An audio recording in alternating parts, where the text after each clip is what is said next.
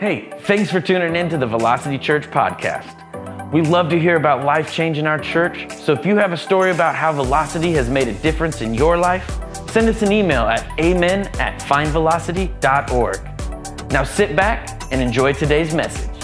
What we're doing in this series, if you are new, is we are looking at God's rules for romance. We are getting real about our relationships, and we're gonna have a lot of fun. Is that okay if we have fun in church? Is that all right? We like to have fun in our church. If it's your first time here, you need to know that about us, but you also need to know a couple other things. One, this is the kind of church that you belong before you believe. What does that mean? It means that you belong not just before you believe, before you behave. There's a distinction. but I also want to let you know we really do believe. Like, this is a church that believes. We believe that the Bible is God's word. We believe that Jesus is God's son. We believe that he died on the cross for our sin, that he still saves, that he still forgives, that he is the way, the truth, and the life. And so, if you're here, and yeah, that's great, put your hands together for that. We're also a, uh, a talk back to me kind of church. That was the message last week. And I'm just to help train you up, like, I just thought I got to practice what I preach, so I'm going to talk back to myself. I thought I might not get a lot of applause for this sermon today, so if I get discouraged, I'm just going to look down and be like, preach it, Justin. you know, gotta gotta encourage myself in the Lord. But uh, you might not know a lot about the Bible. You might not even know where you stand with God or all your thoughts on God. That's okay. That's why I'm here. And what we do is we open up God's Word and we learn together and we learn how to live according to the Bible. So if you've ever wondered what God said on a certain subject, that's why you should come to church and you can learn that. And what we're going to learn together in this series is God's plan for our love life. Anybody want to know about God's plan for your love life? Nobody? Well, that's okay. I'll, uh, I'll just come sit next to you. Uh, and the two of us are going to study together.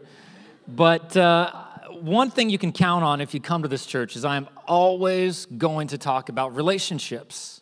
Why am I going to do that? Because nothing's going to impact our life quite as much as the people in our lives.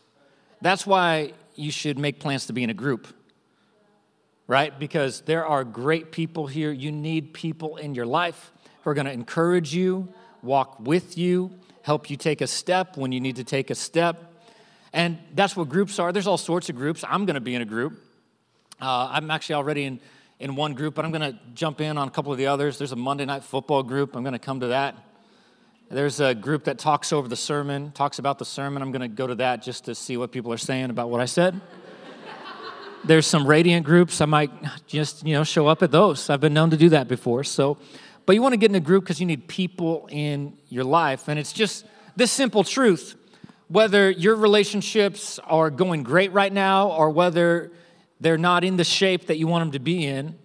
This is the simple truth that when your relationships are good, life is pretty good. When your relationships are bad, life is not so good.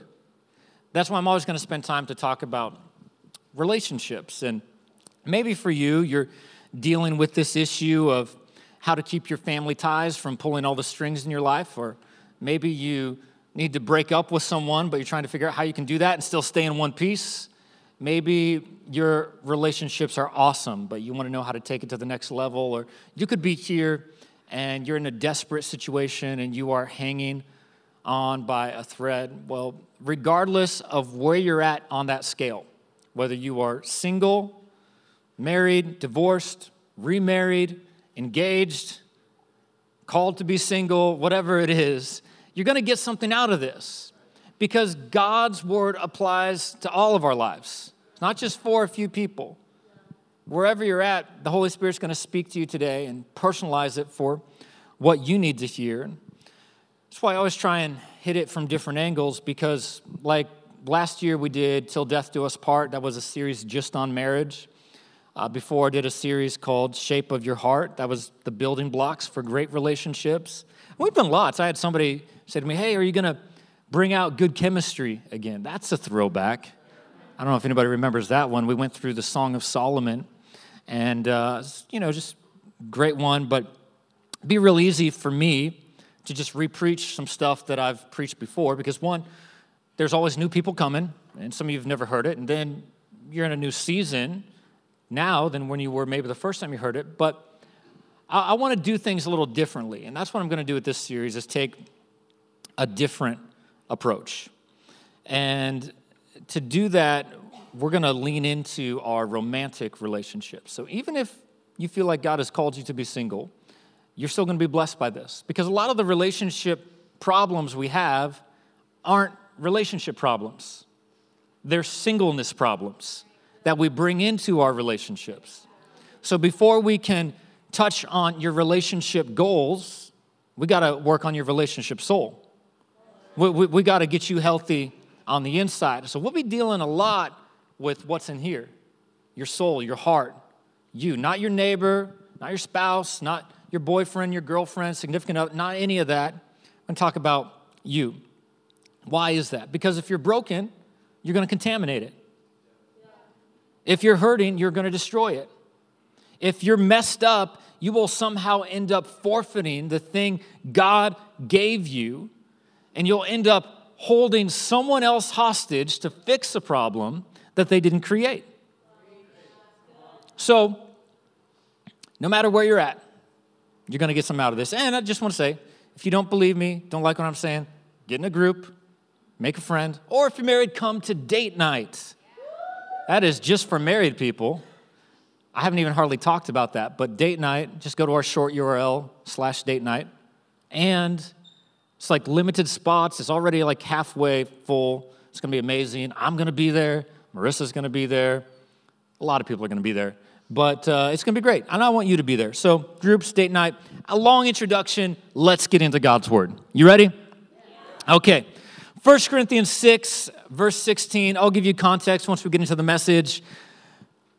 There's more to sex than mere skin on skin. Wow, we are going there. Just right off the bat. See, I told you it's to approach this one a little differently because, like, normally I wait till week three. We're just jumping right in, right off the bat. Some of you didn't even know this was in God's Word. Uh, you're like, I'm to highlight this verse circle it, remember it, put it on a wall. There is more to sex than mere skin on skin. This is a PG 13 message, by the way. Um, so just say that now. We've got a great Velocity Kids uh, ministry that you can take your kids to, or maybe you want to volunteer and serve. Hey, we will run a background check on you and you can serve right now, today. Join the next gen team. All right. Is anybody feeling awkward yet? see if I can say this a third time. There is more to sex than mere skin on skin. What did you learn about in church today? Well, sex is as much spiritual mystery as physical fact. As written in Scripture, the two become one. Since we want to become spiritually one with the Master, we must not pursue the kind of sex, must not pursue the kind of love that avoids commitment and intimacy, leaving us more lonely than ever. Now, see, that kind of sex, that can never become one.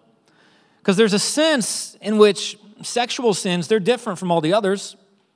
In sexual sin, we violate the sacredness of our own bodies.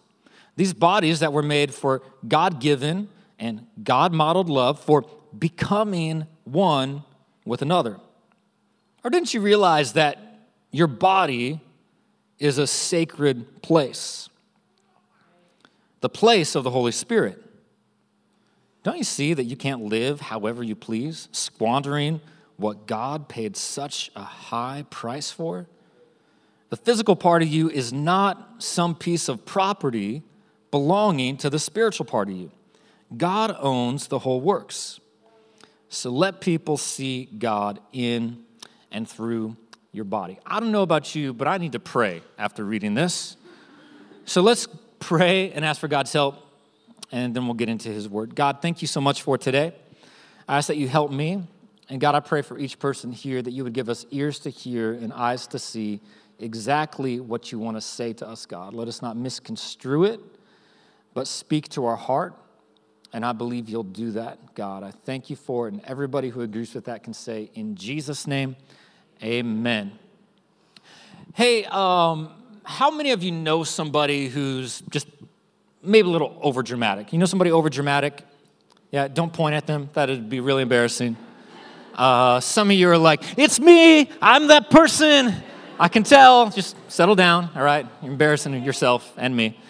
Um, why do I bring that up? Well, if you know my kids, I talk about my kids a lot. Um, my kids are a little bit extra. Uh, it's true. This is a true story. My son Oliver, he, uh, he, this was a while back, came up to me. He's like, Dad, are we famous? I was like, I was like, no. And you are definitely not. You are basic. You are so basic. Um, why, why am I bringing this up to you? Because I want you to judge me for the next thing I'm about to tell you. I want you to have good thoughts, peace in your heart towards your pastor, lots of love coming your way, uh, you know, and from you to me. But um, like, I just got like I love my kids, I love being a dad, and I love being a pastor, and I'm really glad that I get to raise my kids in church. I always want my kids to love the church, and I pray they always love the church, and they do love the church. I'm thankful for that. To be honest, they might love the church a little bit too much. Because, um, see, once they figured out that like the way I serve in the church is maybe a little bit different than the way other people serve in the church. They kind of let this get to their head. So, like, you might see my son Oliver, like, sometimes he comes in here and he's like high fiving the worship team, like fist bump, and he's like on the platform. They're like, What are you doing on the platform? And he's just like, My dad's the pastor. and, uh, like he'll walk through like the back hallways and like the place he's not supposed to be and somebody's like oliver what are you doing back here he's like my dad's the pastor be out like in the lobby filling his pockets up with mints it is a miracle of loaves and fishes in our house the mints that come from his pockets and like oliver what are you doing with the mints he's like my dad's the pastor He'll go to the coffee bar, grab a cup, take the half and half, just pull it straight in a cup, just straight, pure cream. Like, Oliver, what in the world are you doing? My dad's the pastor. That, that is his, that's how he rolls. Well, one time Marissa uh, saw him doing this, and uh, she's like, Oliver, why are you acting like a fool? Like, are you telling everybody that you're the pastor's son? You need to stop that. Quit acting that way. Um, so, wouldn't you know, like the next week, he's going up, stuffing his pockets with mints, pouring half and half in this cup. Somebody says to him, Hey, aren't you the pastor's son? He's like, Well, I thought I was, but my mom told me I can't say that anymore. Obviously, I'm joking. Kind of. Misinterpreted what she was trying to tell him. And uh, I bring that up because, one, I don't want you to misinterpret what I'm going to tell you today. You know, we can say something and mean something, but we hear something completely different, and the way it plays out in our life, we get a completely wrong message. Not just that, but, you know, Oliver, he's kind of walking around doing his own thing because nobody ever told him any differently. And I think there's so many of us that we live our lives in such a way simply because nobody has ever told us any differently. Well, that's what was going on in Corinth. And I got to tell you a little bit about Corinth because the Corinthian church, it's this letter that Paul is writing, 1 Corinthians. The Corinthian church, like Paul loved this church, he loved this place. Uh, Paul was in Corinth, spent more time there than any other city in his ministry, with the exception of Ephesus. Paul loved these people, had a special place, a soft spot in his heart for the Corinthians. And so he's writing them this letter, and the reason he's writing this letter is because he wants them to know hey, if you want to walk in God's plan for your love life, the way you're doing it is not working. It's like, hey, just so you know, what you're doing, you are making it harder on yourself than you need to. And so he writes to them and he's trying to help them out. And it might be helpful for you to know a little bit about Corinth because Corinth was an influential city the day that Paul's writing to it. Like, Corinth, it was about 100,000 people, thriving city in Paul's day. 100,000 people, that would have been a big city. I mean, Rome, which this was under the Roman Empire at the time, Rome was only a million people. So when you have a city of 100,000 people, this is a city of influence. This is a place where people want to be. It was popping, it was happening. Part of the reason it was such a thriving place is because there was a road that went right through the city, a major interstate, major highway. And this was really optimal and opportunistic for industry, for trade, people who want to start business. If you wanted to kind of set out, make your mark, strike it out on your own, you would go to Corinth because there was a lot of opportunity to make something happen there. So people went there for financial reasons, financial opportunity, but not just for financial reasons, because there's also like, it was just a great scene. It was a cool city, great culture, great art, great entertainment. There were things to do, had amazing downtown. It was just phenomenal. And so you had all these people who were moving there, like in the prime of their life, people who were hoping to make their mark and really strike it rich and do their kind of thing, prime of their life. And then you also had people who had already made their money, wealthy, and they're going to Corinth because, well, it's a cool place. They want to go there, they want to retire, going to live out the last part of their life in this thriving, amazing city. Needless to say, you get this city full of beautiful, young, and rich people passion is at an all time high. So much so that Corinth is actually, was actually considered the sex capital of the ancient world. Now, part of the reason for that is because in the middle of the city was a hill. And on top of this hill was a temple to Aphrodite. Aphrodite was this Greek goddess, and uh, just like, you know, we might say chocolates or aphrodisiacs or flowers or oysters. Well, that comes from Aphrodite. Aphrodite was the sex goddess. And in her temple were 1,000 prostitutes. Why is that important to know? Because every night, these 1,000 prostitutes would come down from the hill and go into the city. And if you wanted to worship Aphrodite, well, you can kind of use your imagination on how that happened. This was just a normal day in the city of Corinth, where complete paganism was the rule of the day. And Paul, he comes to this city and reaches these people with the good news of the gospel. He comes to them and says, God loves you, Jesus died for you, there is hope for tomorrow. You don't have to live the way you've lived. I've got some good news for you. And he preaches the gospel, plants a church. These people turn to God. But you can imagine living in this city. You have all these people who want to honor Jesus, but then Paul goes away to plant another church. And they're living in a culture that's very adverse to what they would have learned living in a culture that is very counter to what Paul taught them. It just would have been so easy to slip into their old ways.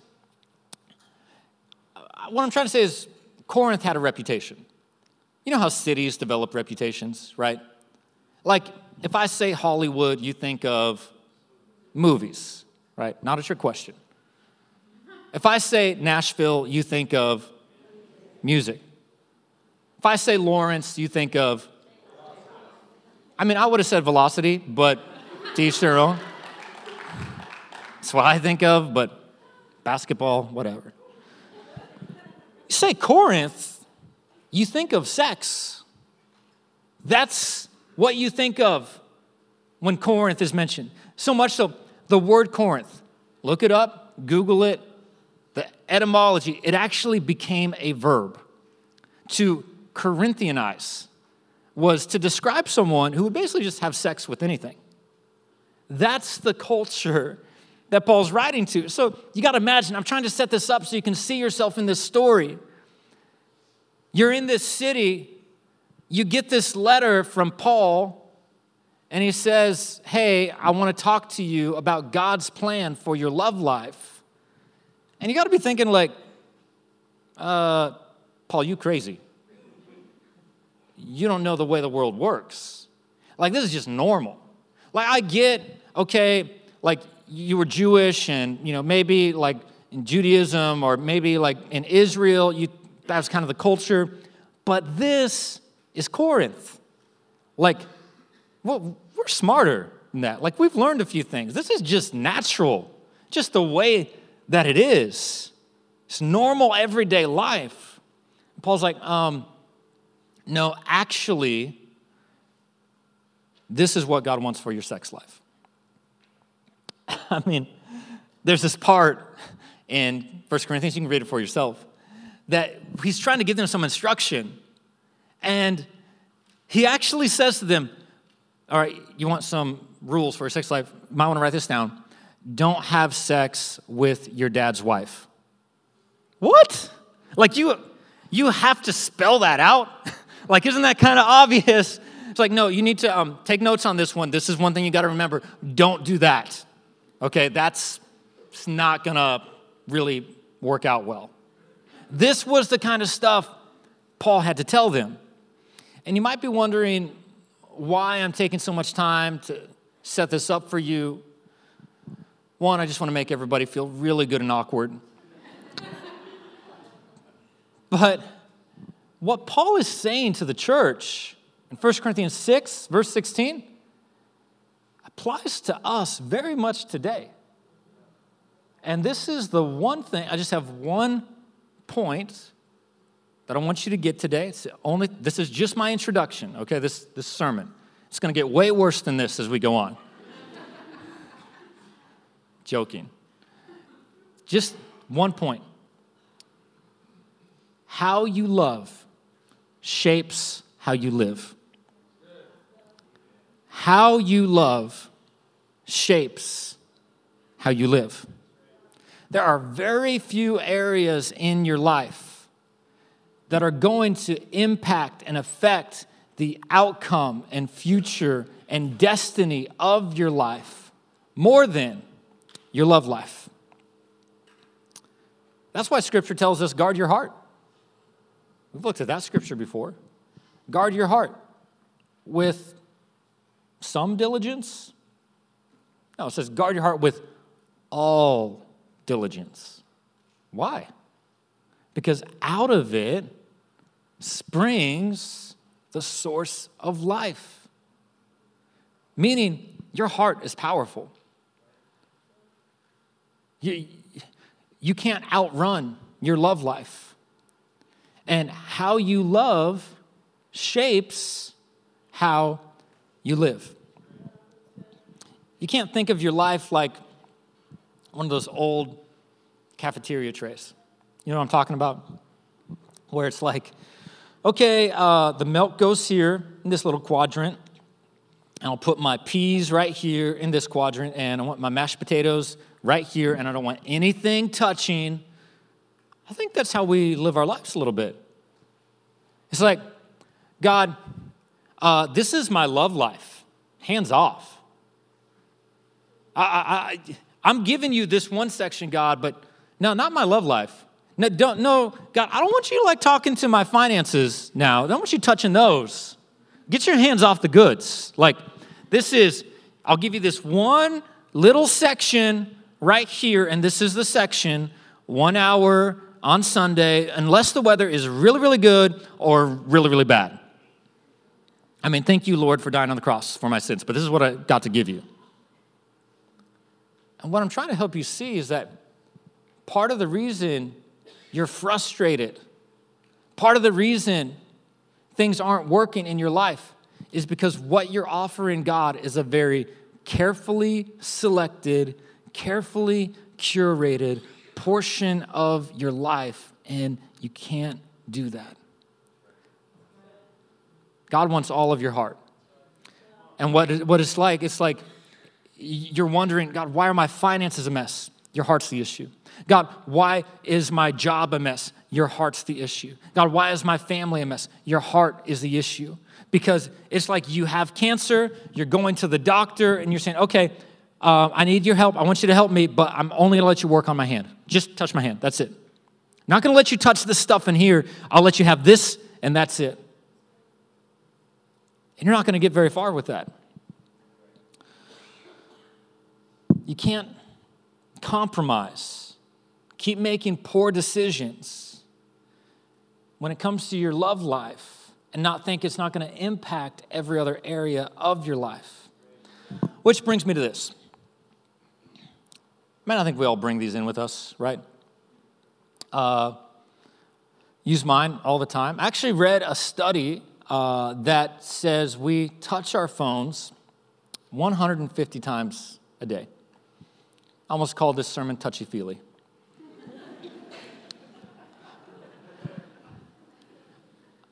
it's actually not 150 times, I lied. It's 150 sessions. So you touch your phone way more than that. Sessions meaning not, that's not counting when you check the time. That's when you open it up and engage with it. 150 sessions a day. 150. That's once every six minutes. That's breaks down to four hours a day. That is 25% of our waking life. And I mean, these aren't necessarily making us better. I mean, they're not making us better drivers, that's for sure. They're not uh, helping us communicate better. Pizza is bay. Cash me outside. not making us smarter. But they are affecting us, they are impacting us. Um, they're actually rewiring us. New conditions being uh, displayed all the time. They've actually uh, defined a new few things. These are real, not making these up. PSA is one of them. Phone separation anxiety. It's where you feel uh, tense. Anxiety comes on you. It's like a panic attack when you're separated from your phone. That's why more and more young people every day are sleeping with their phone. FOBO, not FOMO, FOBO, fear of being offline, where you feel disconnected, feel like you're missing out. Here's my favorite one uh, phantom vibration sensation. That's where you get a text message, pull out your phone, except you didn't get a text message. Eh, but I'll just look on Instagram since I'm on here. Your body is craving it so much. Phantom vibration that it tricks you into thinking you. Be honest in church. Have you ever had phantom vibration sensation? Anybody? Okay, these are the addicts. Everybody look at them. what does this have to do with our love life? Because technology in our love life and romance has become so interconnected. Might be interested to know that one third of everything on the internet is pornography. One third. A full 36%. Put that in perspective. What that means is right now, we'll just take today. Everything that is mentioned on Twitter, everything that is looked at, searched, purchased on Amazon, and everything that streams on Netflix today will still not be as much as how much porn is downloaded and viewed today. One third. One out of every four Google searches are sexual in nature. And let's not forget dating apps. Advent of the dating app. Which I just want to pro tip. I would silence your phone right now. Because, I mean, if you get a Tinder notification while I'm preaching, you are going straight to hell. I mean, it is on the authority of the Father, Son, and Holy Ghost. You need to silence your phone.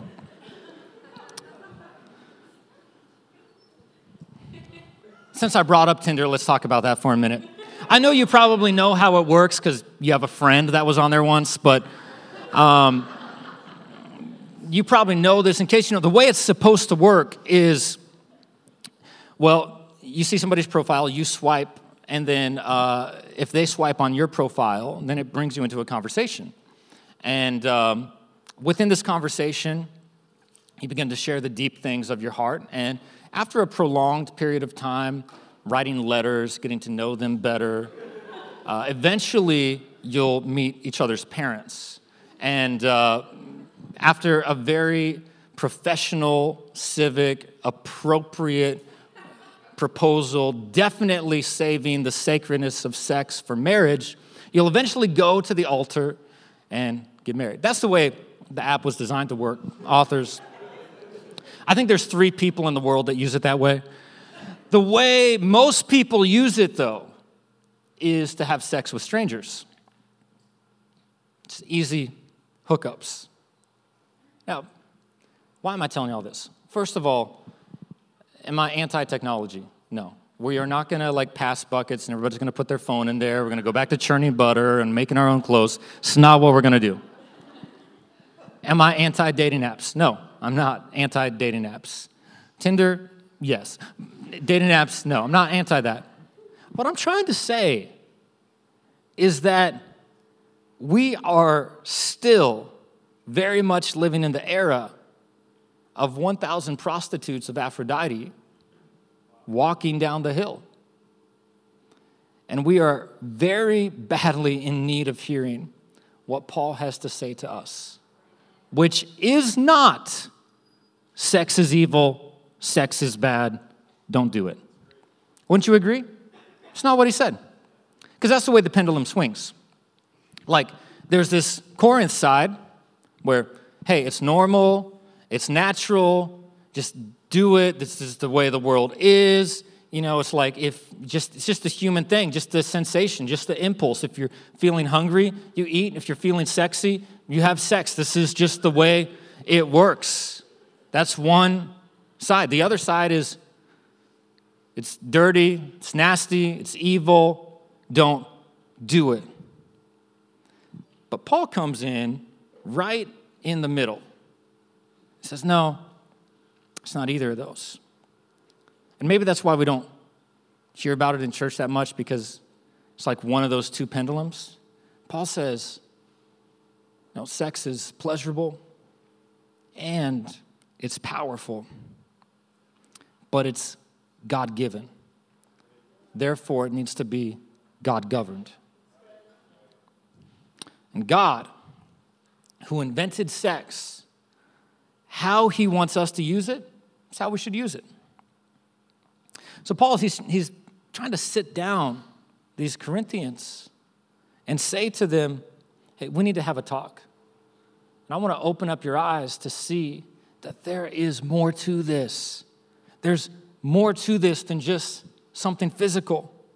That's why it goes all the way back to the Old Testament and references something that Jesus referenced, by the way, which is that when sex was initially given, it was done within the parameters of marriage. he says, and there, in that place, the two shall become one. What's he trying to say? There's more to this.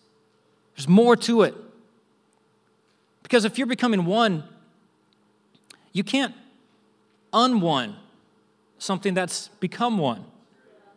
It's like trying to scramble eggs and then trying to afterwards separate the individual yolks and put it back into the shell. You can't do it.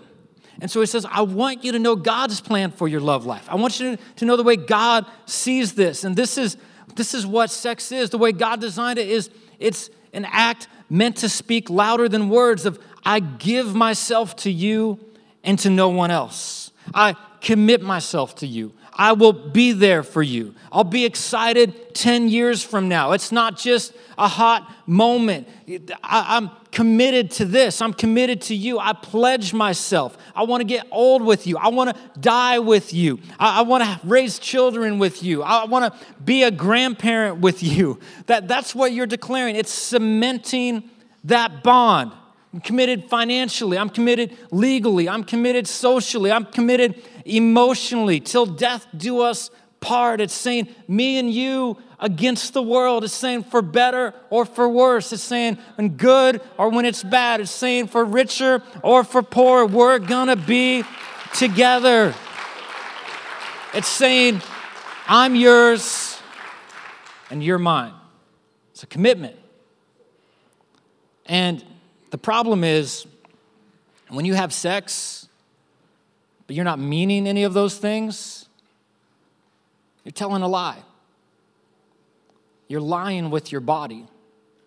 And you are lying to yourself. And you are lying to that other person.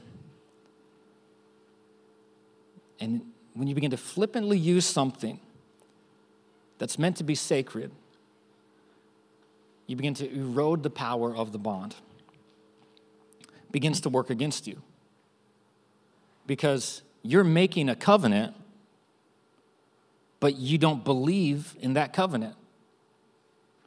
If you do this over a number of years, you can numb yourself to the point where it doesn't mean anything.